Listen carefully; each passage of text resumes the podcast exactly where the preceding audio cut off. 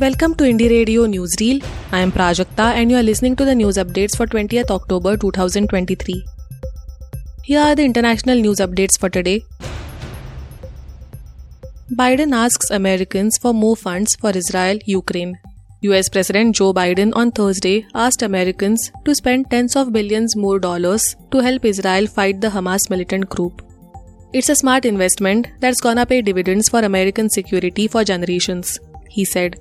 In a televised White House speech that also addressed Russia Ukraine war, Mr. Biden said that Hamas sought to annihilate Israel's democracy. He also stressed the urgency of getting relief to Palestinian civilians in Gaza who lack food, water, and medicine.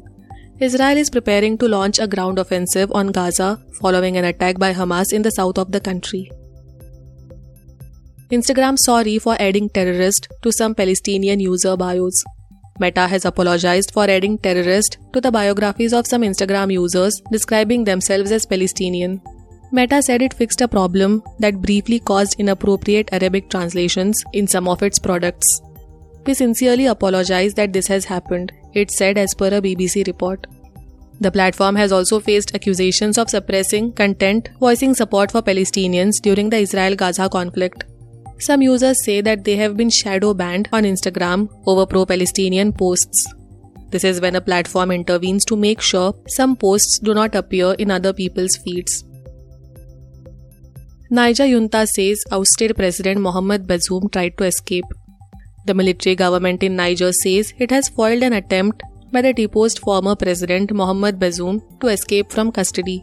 The former president attempted to flee in the night with his family, cooks, and security a military spokesman said. There were plans for the group to fly out on helicopters, but the plan was foiled, he added. Mr. Bazoum's lawyers have called for his immediate release, saying that his detention is illegal. He has been under house arrest along with his wife and son since members of his presidential guard staged a coup in late July. Now to the national news stories. India slams Canada's reasons for diplomats' withdrawal.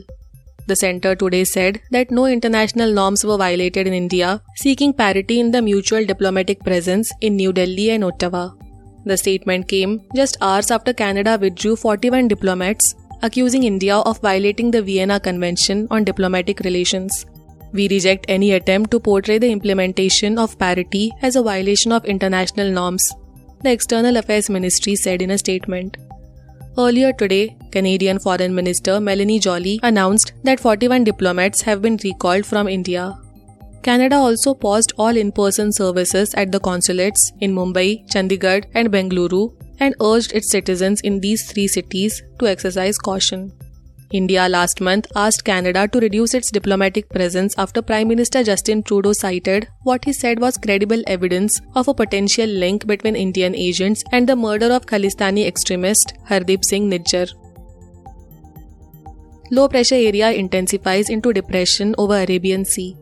A low pressure area over the southeast and the adjoining southwest Arabian Sea developed into depression and is expected to intensify into a cyclonic storm by October 22nd the India Meteorological Department or IMD said today. The cyclonic storm is predicted to further intensify into a severe cyclonic storm on Sunday and move towards the south coasts of Oman and adjoining Yemen. The weather agency cautioned that at times storms may deviate from the predicted track and intensify, as seen in the case of Cyclone Biparjoy. Gaganyaan's first big test by ISRO tomorrow. On Saturday, India's ambitious mission Gaganyaan's crew model escape system will be live tested from Sriharikota. This is the first of the 20 big tests that ISRO has planned for the near future. This is aimed at India's targets that ISRO sets up an Indian space station by 2035 and launch Indian astronaut to the moon by 2040. Dr. Unnikrishnan Nair, director of Vikram Sarabhai Space Center ISRO said Gaganyaan is challenging but very doable as India has all the necessary technology and 9000 crore rupees have already been sanctioned by the government. Thank you for listening to Indie Radio Newsreel. For more news, audiobooks and podcasts, stay tuned to Indie Radio or log on to www.indiejournal.in. Also consider subscribing to listen to our premium shows.